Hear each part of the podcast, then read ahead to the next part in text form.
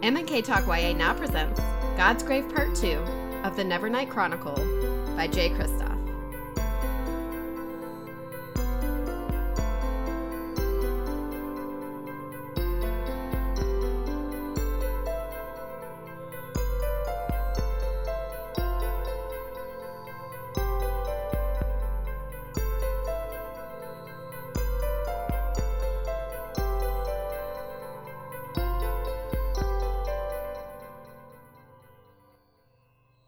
Back to M&K Talk YA.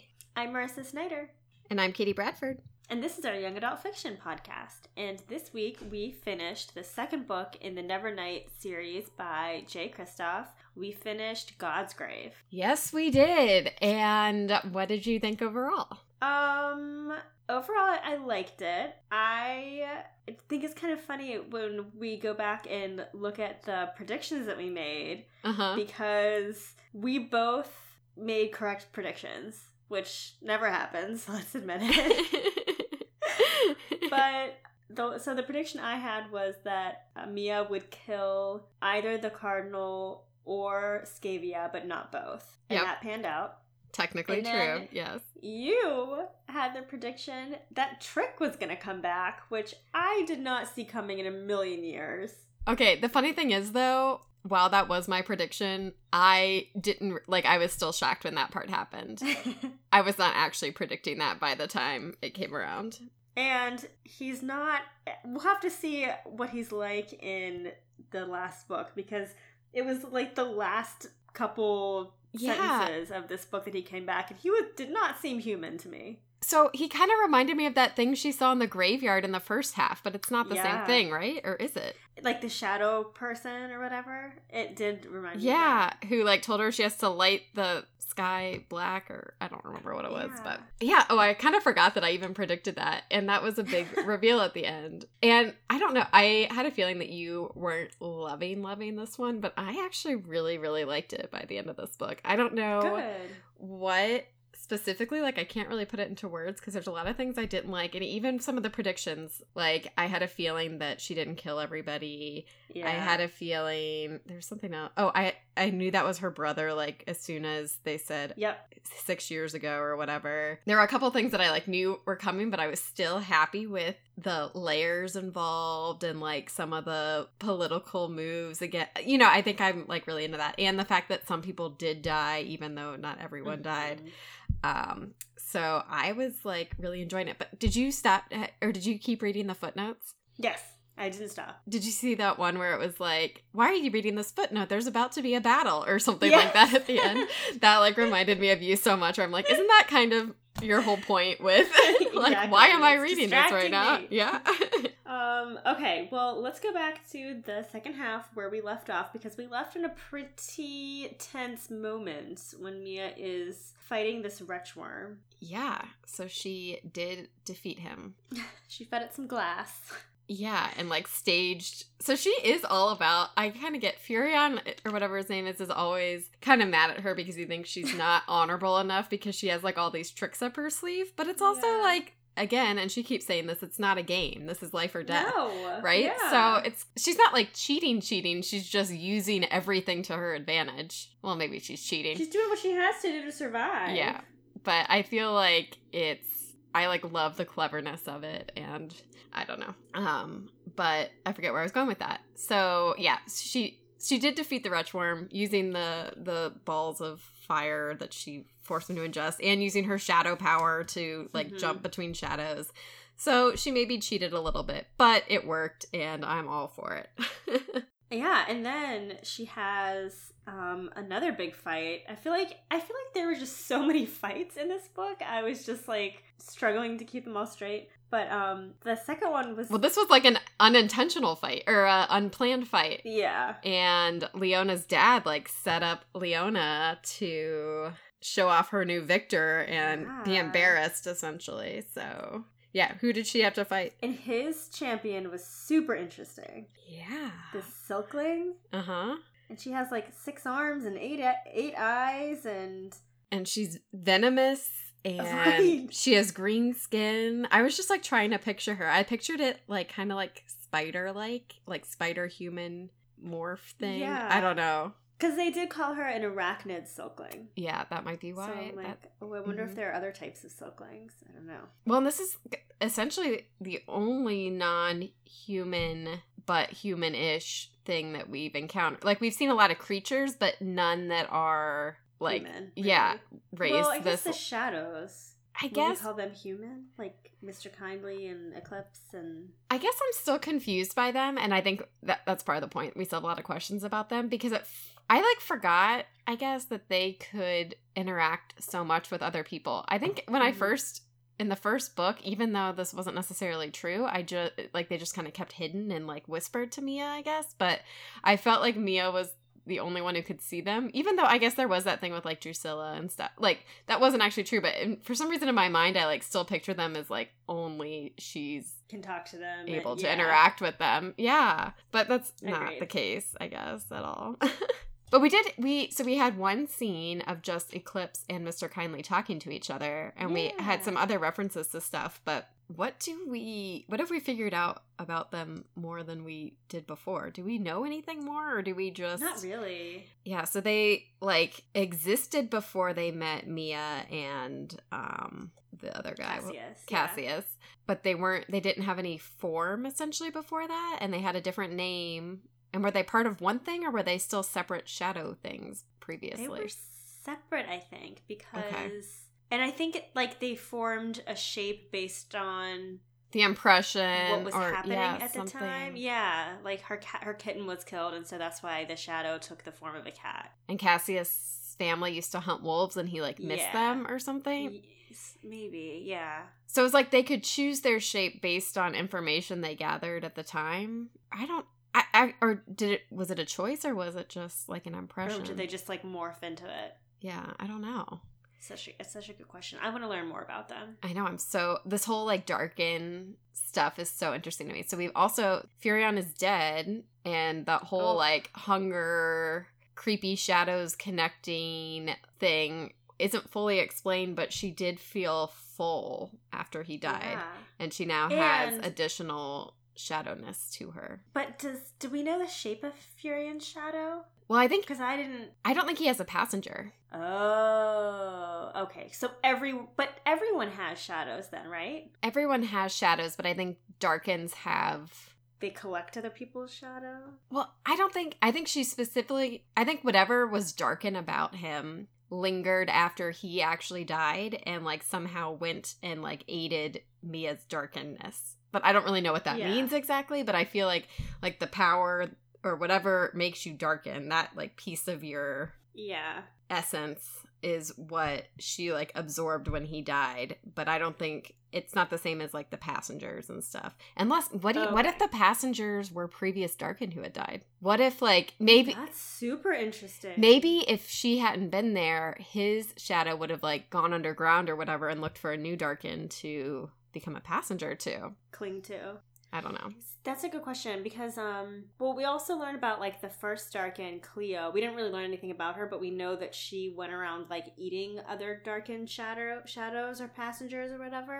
So that seems to be what Mia's doing. oh i thought she ate them but did she eat their shadow that might make more I sense thought she I thought she got their shadows. I think it was vague, which but that's what Mia's doing. Like Yeah. Mia's going around like accumulating shadows now. But I thought that everyone had a shadow because she always talks about like I reached out and like pinned his shadow to the floor. And like when she's fighting the silk the Well, I- I think everyone has a shadow in the sense that light blocked by an object creates a shadow. Like shadows exist Yeah. in this world in the same way they exist in everyone else's world, but like the connection Okay. between person and shadow is only present for Darkin, I think. okay, that makes sense. And we also found out her brother is a Darkin, but he's little and we don't know if he has a passenger or if he knows anything about what that means yet, right? Um, well, yeah, because we do see her brother with Scaeva, and he uses him as a shield, basically, in the last. Well, we're skipping ahead. Okay, sorry. Yeah, we'll get to that in a minute. Okay. So, Retchworm. no, just kidding. Where were we? Silkling. Oh yeah. So then, like, Furian and Mia have to fight this Silkling together. and Blade Singer. And Blade, yes. so basically they say like he challenges Leona or there there's like this kind of political moves where it's like, oh, we'll give you one more chance, we'll fight to the death, and whoever wins can like have a ticket to the whatchamacallit. What's it called again? Venatus Mundi. Yeah, that thing. And whoever and, and then they're like, "Oh, well that's not really fair because the Silkling has six arms." So thinking that would like end the whole contest in a like preserving their dignity kind of way, but instead they're just like, "Okay, you can bring three fighters. six arms to six arms. Done." Yeah. I mean that, that kind of makes sense.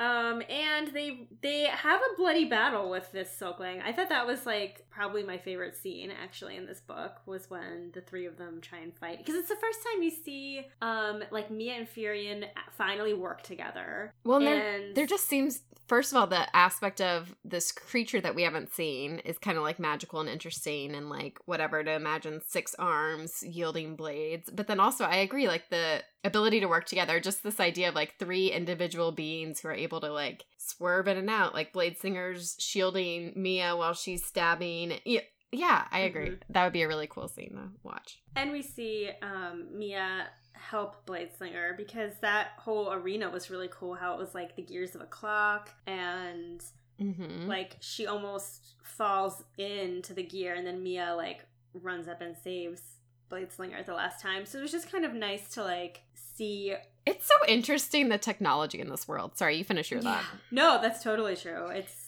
like how they conjure up these different arenas. Yeah, but then they also still like seems like horses are the main mode of transportation in boats. Yeah, you know what I mean. Like, think they'd be able to do more. yeah, it seems like they're like super technologically advanced on the one hand, but they're fighting with swords, and I don't know, just like it's just interesting because part of it feels so like medieval or what, or mm-hmm. not even mm-hmm. medieval, like ancient Rome or whatever, and then you also have this like really cool technology. Although I guess you've told told us this, I think not last week maybe, but the other time we talked about gladiators. The gladiators also had a naval battle in the Colosseum or something, didn't they? Yes, that's actually part of my research this week. Oh, sorry to steal your thunder. No, that's fine.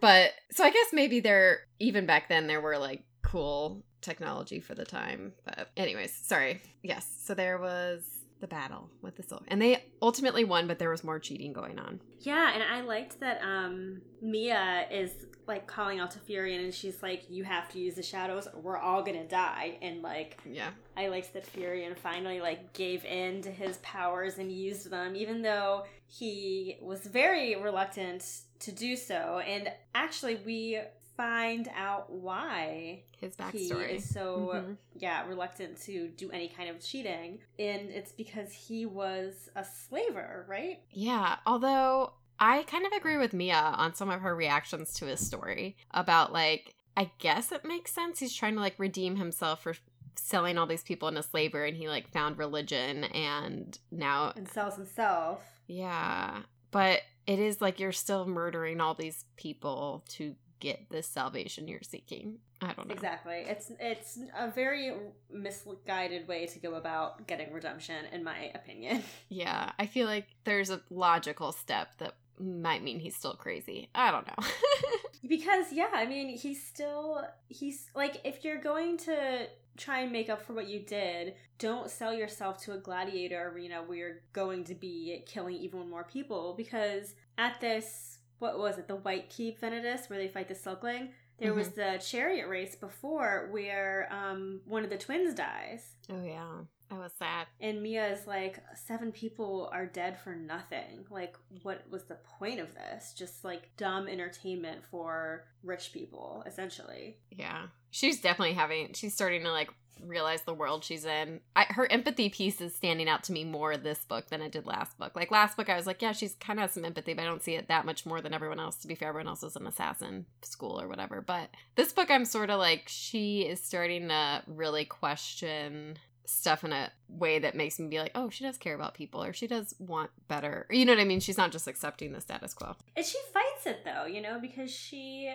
there was like a, a, a long time where she kept trying to convince herself that these people weren't her friends. Yeah. You know, because it made it hard. Like she knew that she was going to betray them. Yep. And she was really afraid, like, ugh, once I, you know, if I get revenge, all of these slaves are going to be punished with me or instead of me. And just that idea was it was hard for her to fight against that. Yeah, but that struggle just felt more real this time to me, or or like we mm-hmm. saw more of it. So, and it also made it, even though I did suspect that she, I definitely thought she turned on them when they were in the ship. But mm-hmm. once I found out she was the one who had to physically kill them, I was like, no way, she actually does that.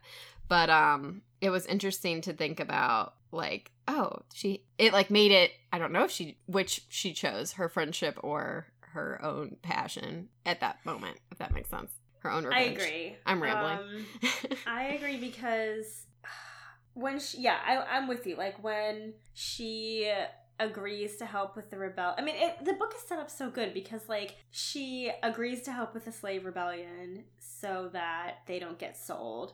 Yep. You're like, okay, that makes sense. Like she's choosing her friends over revenge. And then when she goes back and like locks them all on the ship, you're like, oh, shoot.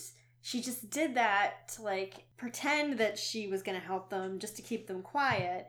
Yep. But then you're right, like when she was having to kill them all in the arena, I was I was like there's no way. Like this is absolutely a ruse like but they were they like it was also convincing though because like when you're reading the book it's like oh and then she stabbed blade slinger in the middle of the back and like cut her throat open and you're like how are you well, going to come back from this? Like i know you're going to but like I know. Well, I think that's where again it's a lot of good stuff where it's not necessarily a cue in the moment, but it's really good to look back on because they did mention um I forget his name now, one of the gladi- gladiatori who had that theater background. And that's exactly mm-hmm. what it what it reminded me of in the time too where it was like how do you stage something that looks real? real. Mm-hmm. And when Leona is like, "That's not the blade I gave her," like yep. you find out that it was a retracting blade, like, and that she's not yeah. using it in the actual fight; she's using everything right. else. Yeah, it was really cool. But uh, but yeah, but okay. Here's the part I didn't understand about the escape. So, yeah, when she does end up helping them, they she like uses her shadows to get out of the thing and then comes and unlocks the doors and they knock out a bunch of the guards and steal their uniforms and are walking through town. And then isn't that Ashlinn who like recognizes her and like attracts a lot of attention? Mm. Or was mm. it not Ashlinn? I didn't think it was Ashlinn. Oh, because I thought it was someone with red hair. Doesn't Ashlinn have red hair right now? She does. So maybe, maybe if it's not Ashlinn, then that's irrelevant. But I was sort of like, what is Ashlinn up to? What is the point of this step in the plan? Because I thought it was Ashlinn like attracting attention. well, what is Ashlinn up to? I mean, that's like, a great we, question. I still don't know if I trust her because we had that moment where like Mia and and this is like exactly what I didn't want to happen. I was like, I don't want Mia to fall for Ashlinn and then Tric to come back.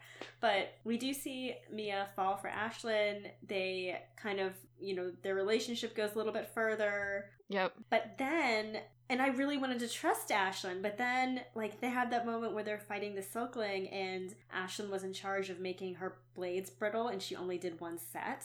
And I was like, Ashlinn wouldn't forget to do that. Like, so now I'm just, I honestly do not know if I can trust her. Well, it wasn't necessarily forget, it was not be aware there was a second set. But to your point, yeah, why wouldn't you double check? Or if you got all that information, how did you not get that one piece of information? And she has that tattoo. So I I don't trust her fully. On her back? Okay. But I I also like I said I'm like kind of interested in her and Ashlinn, but I also think they're kind of bad for each other, so I sort of am not pro that relationship. But Mia did talk about, or she she made it sound like her feelings for Ashlinn are way more than they ever were for Tric. Not like I care for Ashlinn. Like, didn't it sound like the first time she was like in love, like she was saying love, mm-hmm. basically, and with Tric yeah. it was always um like not admitting that there were feelings involved even though i think right. there were. I, I think it this is a stronger feeling thing right now at least. But i also think trick and her had like a more yeah the trust was there. They like brought out good in each other a little bit. I don't know. I still like certain things about that relationship i i trusted trick more and ashlyn i don't trust yet. So it'll be interesting to see. Agree i mean she's she's just so slippery, you know, like Well, and once someone's lied about really big things like that, it's sort of in the same way that Mia's all about her revenge and you're not sure if you can trust her around her if her new friends should trust her, right? Right. It's sort of like Ashlinn's all about her own mission and we're not I'm not sure that we know everything involved yet. I agree. And like what was she doing down in the crypt I don't know. whenever Tric came back. Like, did she have something to do with that? Wait, when he came back. You mean, well, so he. Well, why was she back there? She was back there because she was trying to get to Mia. She sets the bomb off. Yeah. She Yeah, didn't she know. sets. Supposedly, she didn't know the Red Church knew the whole plan. What if she did? What if she was the one who tipped off the Red Church? I don't know. I know, maybe. I mean, I know. I know. I don't trust her, but then I but then every time Mia doesn't trust her, I'm also like, Mia, don't be I'm like, if Mia trusts her too much, I'm like, don't be stupid. And if Mia doesn't trust her enough, I'm like, Mia, you have to let it go. I don't know. I like just am anti. and why does she have that the map tattooed on her back? Well, I think it's a secure so we still don't know what the map is all about. But I think I it's know an insurance policy. it's something about bad about the red church. Yeah. Is it bad about the Red Church? I think it's I something the think Red Church wants. Because if it was bad about the Red Church, wouldn't they just want to destroy it, aka destroy her? Oh, that's a good point. Yeah. Because I feel like it's an insurance policy because you can't kill her because if you kill her, the ink goes away. Right. I don't know. I don't. I don't know. I don't trust Ashley. I don't trust the Red Church. I don't trust Mia. I don't trust Tric. I don't trust anyone. Okay, so here's here's what I think. I think we're we're building bigger and bigger each book, right? So book 1 was really about Mia's like personal revenge stuff and we kind of like get to the church level. Book 2 we're learning more about the world and she's starting to care about slavery and other social structures in the world as a whole. Book three, I think we're gonna get to like the history of the world. We're gonna find out about what happened with the Darkin before and this like the God's grave, what the moon thing or whatever that fell out of the sky and died, and how the Darkin are related to that, and I think how the Red Church are related to that, but I don't know. I think her main goal for book three is to be to bring down the Red Church. Because, I mean, that whole thing at the end where she thinks she killed the Duomo, she thinks she killed Scaeva, and then she realizes that Mary the Weaver just like made someone look like Scaeva. Well, Mia doesn't even know that yet. Ashlinn does, right? Ashlinn does, yeah. Because like they knew Mia's plan the entire time. And they and it- it's so clever of them because they wanted the cardinal dead and they couldn't touch him themselves. So like this whole time Mia has just been helping her enemies one after the other. And it's just so ironic. Yeah, but I just So think. I think Ashlinn's gonna tell her hmm and then the whole third book is gonna be about bringing down the Red Church. I know, but Ashlinn and Tric are going to tell her. So there's also going to be this aspect of Tric's back. What does this mean? Right? There has to be some Yeah. kind of aspect of that. Although he might not even be a real person. But I think there's going to be more of this destiny or like finding more Darkin or getting more Darkin power or having to do something with the Darkin power she's acquired. I'm really curious about how her family stuff Oh, works out. let's talk about the family stuff. Yeah, so not only is Scaeva still alive, he's her dad.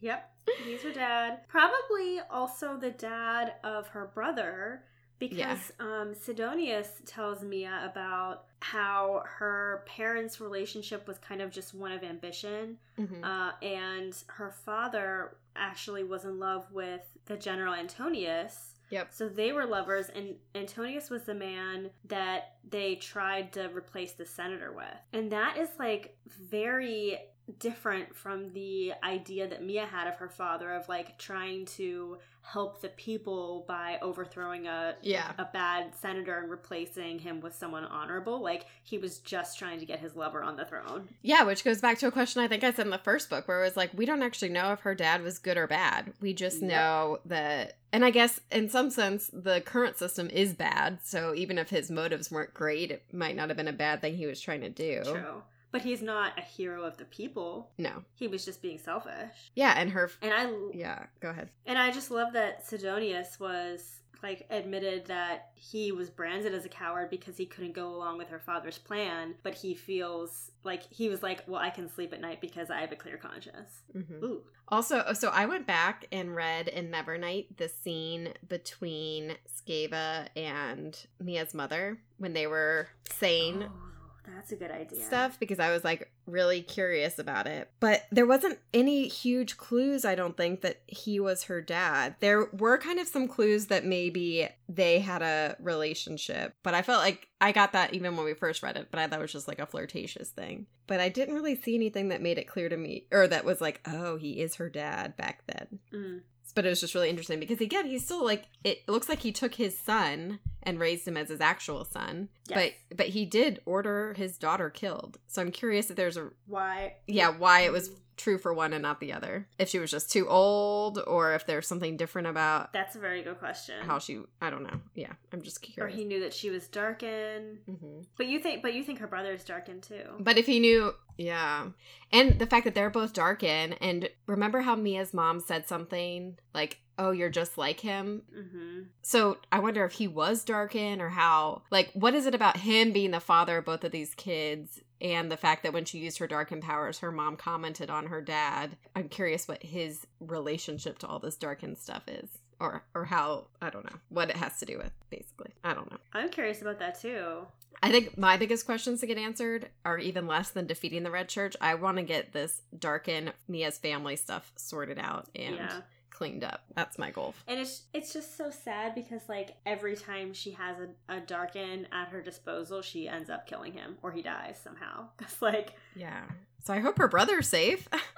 I know, me too, but like Furian, she I mean not that she was gonna learn a ton from him, but I hated that scene when like they were the only two left at the Venatus Mundi and they were just the two of them were left standing and it was like, oh shit, I know one of us has to die and she was like, I'm sorry, but like I am this close to getting my revenge and yeah. Uh, and I mean, I guess she never really considered him a friend. Like they were always at odds. But just the fact that she had to kill one of her own kind is just, it's just ironic again. They might not have been friends, but they stopped being enemies a little bit. Yeah, to work to, with each other. Yes. Oh, and then we learned that whole thing about, um, gosh, Leona's backstory with her father, and because you brought this up Yeah. last week, you were like, "There's there's some reason she hates her father that much. Like there is something going on between them." And Good reason. yes, very good reason. So he murdered her mother In front of her, right? with a wine bottle. Because she spilt her wine and he just like lost his temper. And in general, it sounds like he had a temper and was probably abusive of her as well. But Yes. that was like the thing she couldn't get over. Yeah, how, how could you? Yeah, but I didn't really understand his motive. So was he just like like why did he like keep rubbing her face in it and like like I sort of didn't understand why he wasn't trying to like make Why he hates her so much? yeah, make amends or whatever and instead was like goading her on. I don't know. He's just a sick, He's sick just- person. Yeah, he's just a bad dude. And he's dead And now.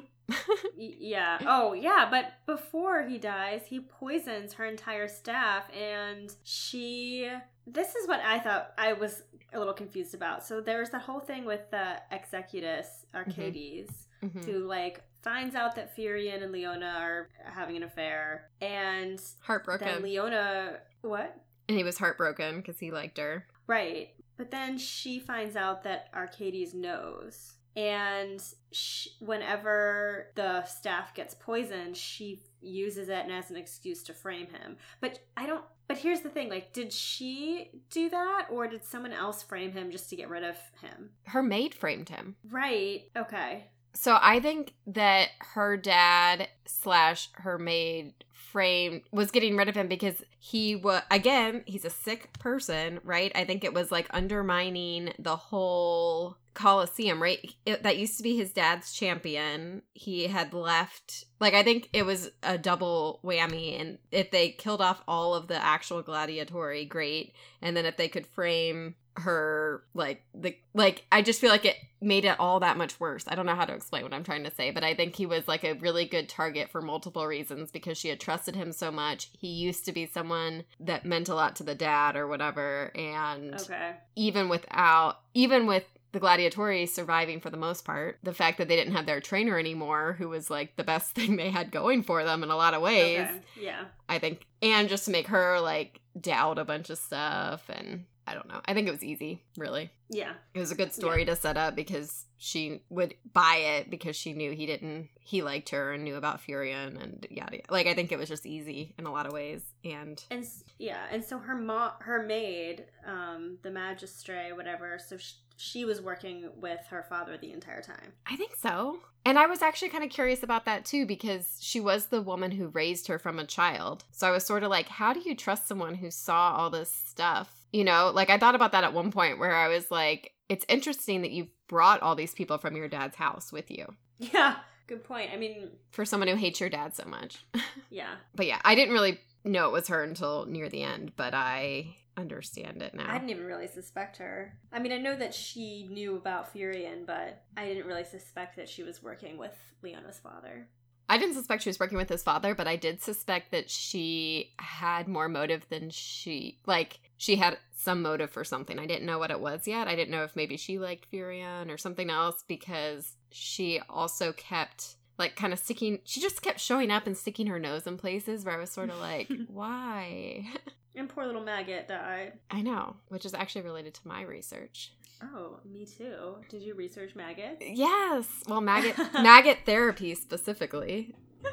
I did a little bit of research into that too, um, but you go first because I have something else too. Well, so basically, using live maggots to eat skin around wounds, like infected skin around wounds, is not just something that they made up in this book, but it's something that has happened historically and still happens today to some extent, which is kind of crazy to think about. So it's basically a type of biotherapy that was really popular back before like penicillin and other disinfectants existed. And then it kind of fell out of favor because of things like penicillin and whatnot. And it's still kind of just gross to think about but there's been a lot of wounds that still won't heal or conditions that are like you know like autoimmune stuff and all the stuff that like has made this is basically like come back around in recent years. And in 2004 they actually the FDA like approved a certain type of maggot for yep. like as a medical device in the US so that's just like crazy to think about in my mind. Well I thought it was interesting that because um, I I knew that maggots were used to eat de- decaying flesh, and in fact, when we first met Maggot, and they were like, "Why is that your nickname?" and she was like, "Pray you don't find out." I kind of suspected that's where it was going. Oh my goodness, I did not know that at all, or I didn't. Yeah. That didn't cross my mind as like a medical treatment. I knew maggots ate dead things, but I never thought about it like intentional. I've read that in other books, but mm-hmm. what I didn't know was that the maggot secretions like I knew they ate decaying, decaying flesh, but I didn't know that their d- secretions actually um, reduce inflammation and disinfectant mm-hmm. are kind of like an, a disinfectant. Yeah, which I thought was super interesting. It is interesting, but it also reminded me, um, like it made sense to me because uh, this is maybe a little gross, but I'm really into um like Korean skin masks and like K beauty routines. Okay. And one of my treatments that I use on my face every night, actually multiple um serums and creams that I have are made of I'm so curious where you're going. Snail slime. Oh, okay. so like snail exc- excretions, it's called snail mucin, is in a lot of creams and serums and hmm. um, face masks because they discovered that like people who were um, like breeding snails discovered that they had like really beautiful soft hands and they had no idea why. Huh. And so they started collecting it and um, incorporating it into beauty routines. And I use a lot of snail slime on my face. I have like a serum, I have an ampoule, I have a face cream, like, and I think it really works. But like it's it's processed in other like it's like a lotion or like you're not like yeah have raw snail slime that you're like no, slathering no, no, on. I'm just imagining like you going out and like picking up a few snails from the yard and letting them crawl over your face while you watch TV or something. well, they do collect it by um they like set out ropes and um like almost webs that snails like to climb on and then they let them climb all over them during the night and then when the snails go back wherever they live to sleep, they just collect all the snail slime off it, and that's how they harvest it. Interesting. So it's also like they don't harm the snails when they collect it, they say. But yeah, I thought that was fascinating. I was like, oh, okay, maggot secretion, let's bottle that up. Well, it's also so interesting to just think about. I think we've talked about this in previous episodes too. These ideas that were like so ancient, and then we sort of like go beyond them, where we're like, oh, we don't need maggots. We have like surgery and penicillin and whatnot now. And then it's sort of like we go back around yep. and it's like oh we had a good idea back then like i was reading some study about the like the maggot thing is actually like more successful in certain cases than surgery or that you know it's like okay, as Yeah. gross as it is to like think about having maggots eat your dead skin or whatever, that sounds way better than going under the knife at the same time. Well, I mean, that's what they do, and like Yeah.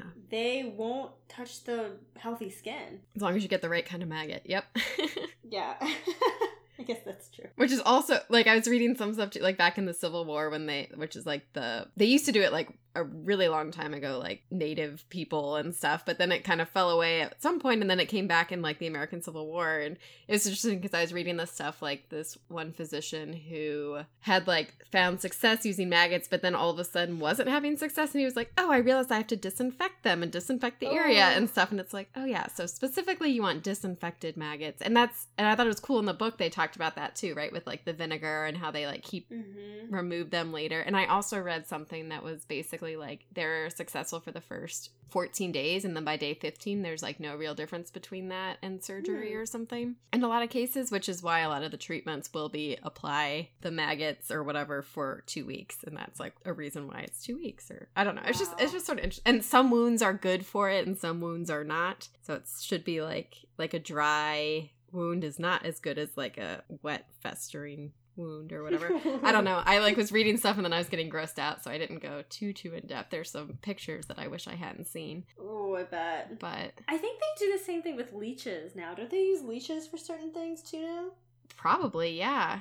I wouldn't be surprised if they did. Well, I was I did I started a article that was like barbaric medical treatments that are still used today, which was like one of them was maggot therapy for wound healing. What are the other ones? Oh, there was one about uh bee venom therapy. So I guess like they used to think that if you got stung by bees, something in the venom would help with arthritis. So that like used to be a thing that they do. Oh. And they actually found that bee venom contains melatonin or something, which is the chemical with anti-inflammatory properties. So this hmm. like study done in 2016 is like actually there's like some signs that this may work. And in South Korea, they or no, South Korea is actually where they did a different study and they were like, well, actually a lot of people have adverse reactions to bee therapy. So it's not like super super popular, but in Asia and Eastern Europe and a lot of places they'll still use bee venom therapy as an alternative to medical therapy. And then there was yeah, medical leeches were mentioned. I didn't read a ton about them, but it used to be like bloodletting used to be a thing, right? Where you would just Yep. use leeches to remove blood because they but they would like overuse it basically because they didn't really understand how a lot of things work so they were just like let's get rid of the bad blood always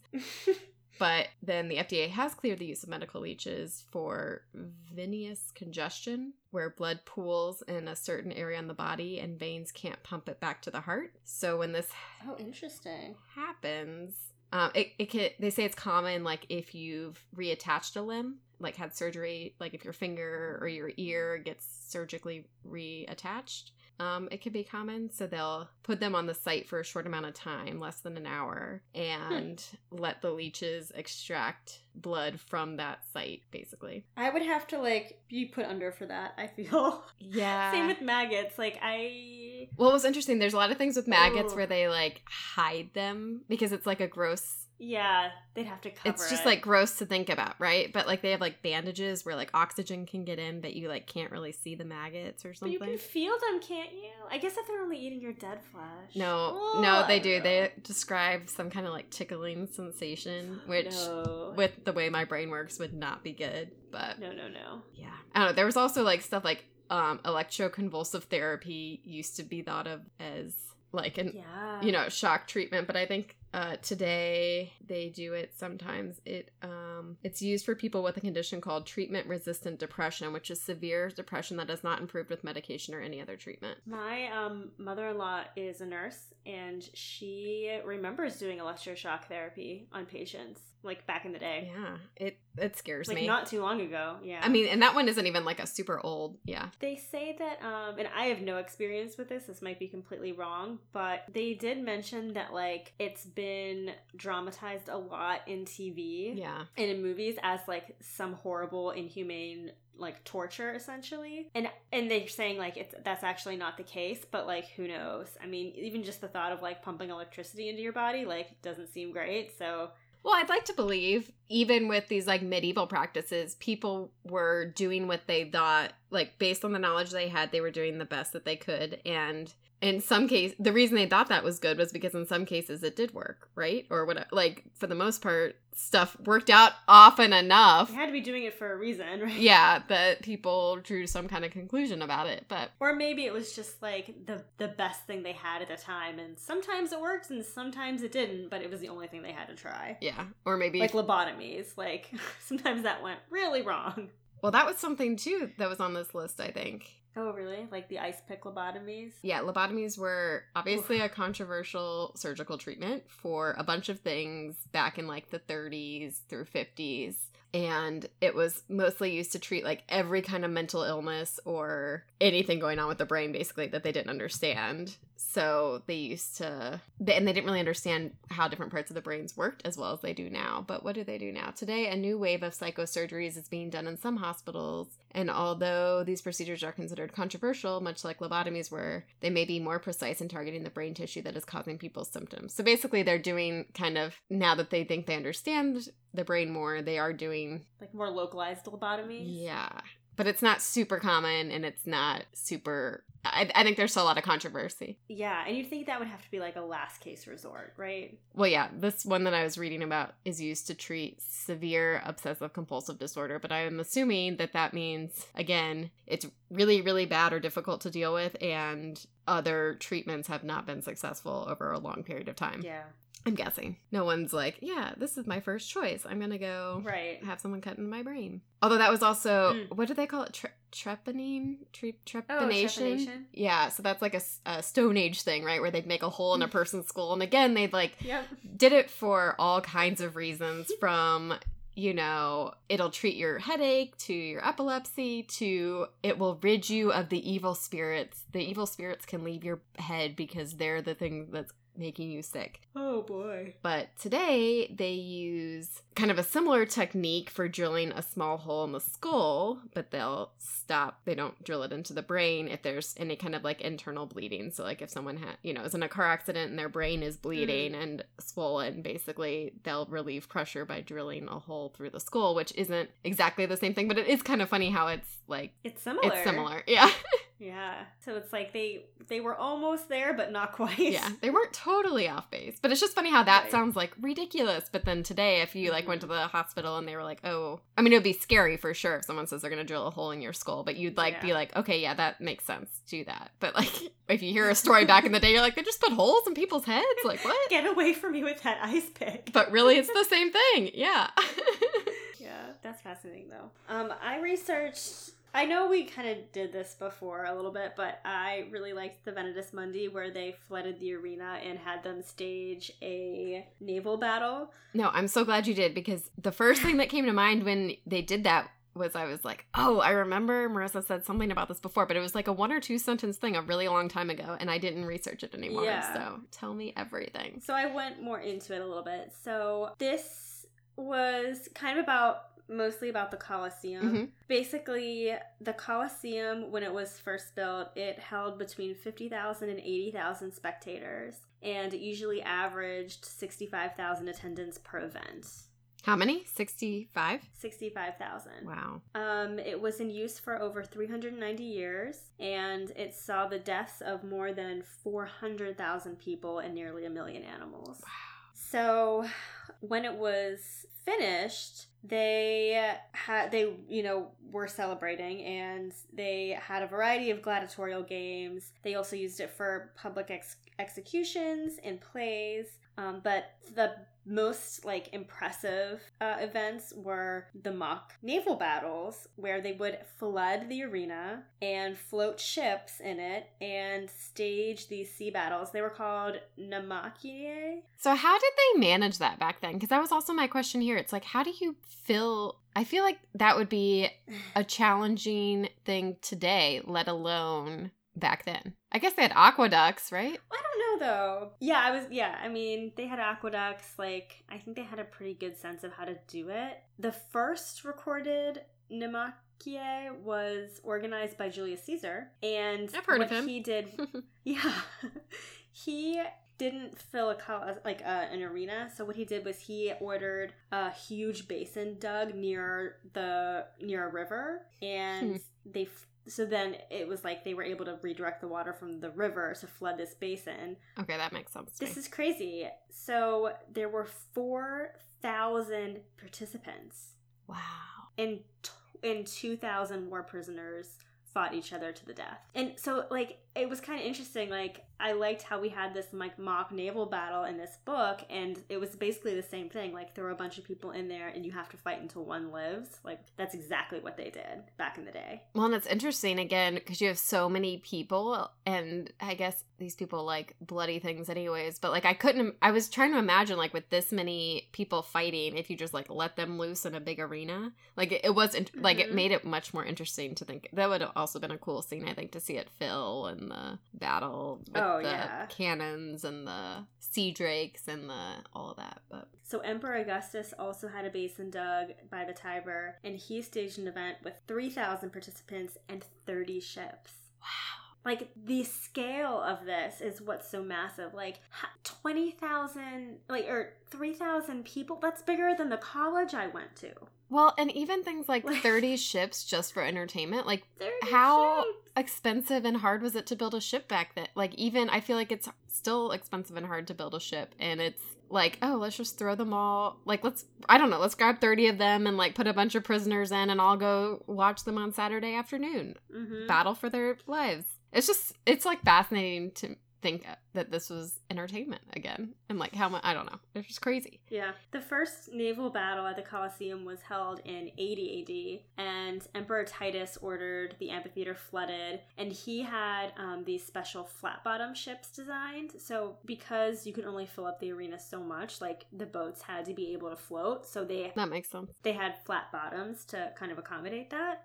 Does that mean they tipped easier I don't know. Probably. Because I would think part of why they're deeper is for balance, but maybe that's wrong. I don't know enough about ships. I don't really either. That was just, that sounded smart though, right? I'm just kidding. Mm-hmm. It did. and they would just like reenact ancient battles in these arenas. And like once they built an artificial island in the middle of the coliseum where like participants could like jump out of the boat and like keep fighting on land. Well and that's so interesting too. Again we've seen that in this book a little bit where they they've had to, the footnotes have had to tell us what the battle was that they're recreating. But it is kind of a cool idea to like if you think this was like before books and stuff existed and this is how they would like share history and like mm-hmm. these legends and i don't know that's that part's kind of cool. Yeah, it's just it's fascinating that they organized it on such a massive scale though. Yeah. Well, and again, 30 ships. What if you were the losing side in the original battle? What do you think when you go into it? I know. Yeah.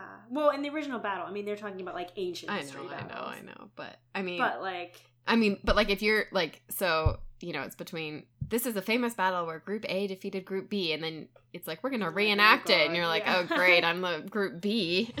And it's like very real for you. I mean it's entertainment for others but like you better pray you're the last yeah. one standing. And then you have to kill all these people just to survive. Like it's so terrible. Well and then Ugh. in a few months we're gonna do it all over again. So who do you even right. bring in to because everyone else is dead. It's just, that's fascinating. 3000 slaves yeah. Same with this it's sort of like okay so if you it's not like if you didn't win this year like good luck next year it's like if you didn't win this year, you are dead, and everything you trained for in your whole like you either need to be the best or you hope you're not good enough to go at all. I know, because it's just like the sheer expendability is what's so sad mm-hmm. of these poor people. Yeah, it's crazy. I wonder what we're gonna get in the next book since we got assassins, then gladiators.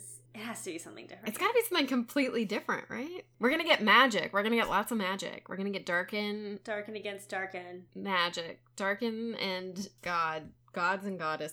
Gods and devils. I don't know. It's gonna be something good. Oh, wait. Okay, so here's. Oh, wait. Never mind. Maybe we've already talked about this. But so the whole reason why Ah is mad at the Dark Mother, in, according to legend, is because she had a son when she wasn't supposed to, right? Mm-hmm. So is the sun, do you think that's the moon? And do you think that is who died and created Godsgrave? Ooh. Do you think it's the sun? Because Remember when so she had a moment where she saw like the night sky kind of like how we imagine it. And she didn't call it the moon, but she talked about cuz they have never seen a moon, I think. She talked about it was like dark and she could see the stars and there was something like the sun, but it wasn't harsh and shining. It was like I don't remember what she said, but it sounded like the moon to me. And then I was didn't they say something about the moon falling? I don't know. hmm That's a good prediction.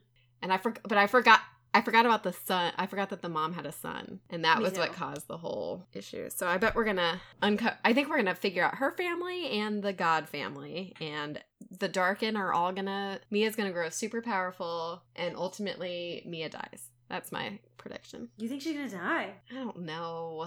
I don't think she's gonna die. I think she's gonna live with her brother. Okay, do you think sh- Happily ever after. Do- I don't know if she'll kill Scaeva. Do you think she'll still be Darkin at the end of the day, or do you think she will like maybe that part of her will die, the Darkin part? She'll like expend all that power. Hmm. I ask weird questions. Good question. I have no idea. Honestly, like I really don't know what to expect either. I just don't know enough about the Darkins to make predictions about them. I feel like she might not kill Scaeva though, because I feel like I don't know. I mean, uh, maybe she will, but I think we're gonna learn more about her family and more about the Republic, and that will kind of decide how she reacts in this book. I feel like he should die or lose power. I can't imagine at the end of this book, with whatever happens, that like the political structure isn't severely upset. That's true. Yeah, I, I believe that. But so. I also don't see her like taking over. There's not like a clear like usually if we have someone being defeated, we also have someone taking their place, and I don't see anyone in this book so far. Oh, here's another question for you. Maybe Sidonius. Yeah, do you think that her gladiator friends who are still alive are gonna come back in book three? I hope so. Me too. I hope so. Yeah, I, I bet they do. But I could also see them just like getting out safe and being like unrelated to what's happening. Yeah. Yeah. That would actually be happier, but I want to see them again. but then like half of them will die, so I don't know. I just really want to learn what the heck is happening with Tric, honestly. That's my number one right now. Yeah, I'm confused. I don't know. I don't know how I feel about it because I really liked him before, but I don't know how I feel about him right now. I liked him a lot before. He was my favorite. I didn't want him to die. He was the only good person I liked. I'm curious what it all means. Like if he somehow part of him didn't die and that's why he's this weird creature, if he always like was something weird and was like also lying and keeping a secret from Mia, or if I don't know. I'm just yeah. Oh, do you want me to read the cover of the next Oh. book and then we can see if it has any secrets? Yes, do that, please. Okay. What's it called? So the last book is called Dark Dawn. Oh, I just realized mine's a signed first edition. Did I tell you that? So is mine. What? Did he sign all of them? Or did we just jump on this right away? I got mine from the library, so I got mine from Amazon. Okay, so we're gonna read up to chapter 23 for next week. Okay. Um, and I'm gonna read the inside cover. Okay. The greatest games in Godsgrave's history have ended with the most audacious murders in the history of the Itreyan Republic. Mia Corvere, gladi- gladiatii, escaped slave, and infamous assassin, is on the run. Pursued by the blades of the Red Church and soldiers of the Luminatii Reg- Legion, she may never escape the city of bridges and bones alive. Her mentor, Mercurio, is now in the clutches of her enemies. Her own family wishes her dead, and her nemesis, Consul Julius Scaeva, stands but a breath from total dominance over the Republic. But beneath the city, a dark secret awaits. Together with her lover Ashlinn, brother Jonnen, and a mysterious benefactor returned from beyond the veil of death. Ooh, I bet that's Tric. She must undertake a perilous journey across the Republic, seeking the final answer to the riddle of her life. True dark approaches. Night is falling on the Republic for, perhaps the final time. Hmm. Can Mia survive in a world where even daylight must die? I don't have any clues. I'm still very confused. I don't know. No, me either. but I'm excited. How did Tric come back? I don't know. Oh, it's so got to be with this darkened dark. I don't. Okay, because again, he did drop into just like an abyss with no bottom that we know of. That's somehow connected to the Dark Mother. Maybe she like It I don't know. reminds me of that abyss in um Three Dark Crowns. Oh yeah, Where like they fall in and come out change the domain, Yeah. Breccia domain or whatever. okay, do you want to hear a joke? Yeah. So I found some Halloween dad jokes because it's almost Halloween, but they say click to reveal, so I haven't actually read the punchline to any Oh, of them nice. yet. Okay. So we'll find out together. What happened to the guy who couldn't keep up payments to his exorcist? um I don't know. He was repossessed. Oh that's good. What did the corpse's mom do when she got mad at him? Send him back to bed. I don't know. Grounded him. I like that. Why did Dracula get thrown out of the haunted house? Hmm. I don't know. he was a pain in the neck. Okay, we'll do one last one. Okay. Why are demons and ghouls always together? I don't know. Because demons are a ghoul's best friend. Oh my god. I really like that one. Oh, that one was- the picture is great, too. groaner. Oh my Oh my goodness. gosh. We're- Happy Halloween, Yeah, everybody. happy Halloween. We're bo- and we're we just found out we're both doing murder mystery parties independently of I each other know. though. I know, I wish I could go to yours. I know. One day. Well, and I need to figure out what I'm going to carve my pumpkin as. I always try and do something bookish, but I have no idea yet. So What? maybe a retch, maybe a bookworm. Oh, that would be cute actually. Do you know what your what character you are in your murder mystery? So I am. I did kind of a weird one this time. So I used to do them a lot in high school, but this time I accidentally basically read everything because of the way it was set up for the host. So I'm just like literally hosting. Hmm. But James is a pilot, so I'm dressing as a flight attendant, and I'll just like be his date. But I will make sure everything runs according to how it should. Fun. Ours is like a 1920s themed one.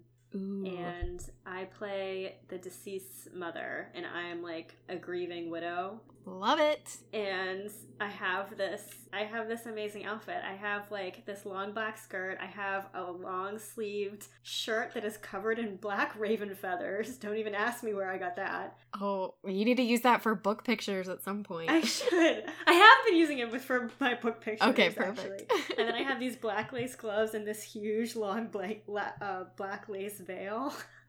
oh my goodness, I'm so excited. It's ridiculous.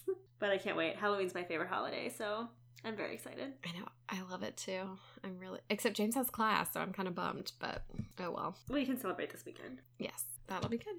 All right. All right. Eh, Anything We- else? No, we will start reading Dark Dawn. And if you want to get in touch with us and tell us about your experience with maggots as medical treatment or your Halloween costume or anything else, or your that would be a we'd rather hear about your Halloween experience and you might have more stories. You can reach out to us at mnktalkya at gmail.com or on Instagram and Facebook at mn, mnktalkya. Oh my goodness. That's it. That's it. All right. Bye, bookworms. Go get a library card.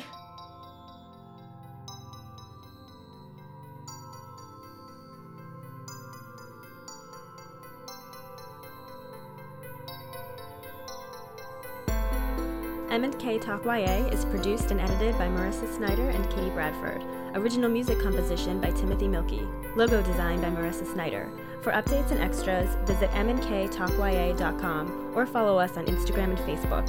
And if you haven't already, please rate, review, and subscribe on iTunes. We would like to thank James Tobias, Chad Snyder, Meredith Kelfy, and Michael Howard for all of their support. Thanks for listening, and see you next time.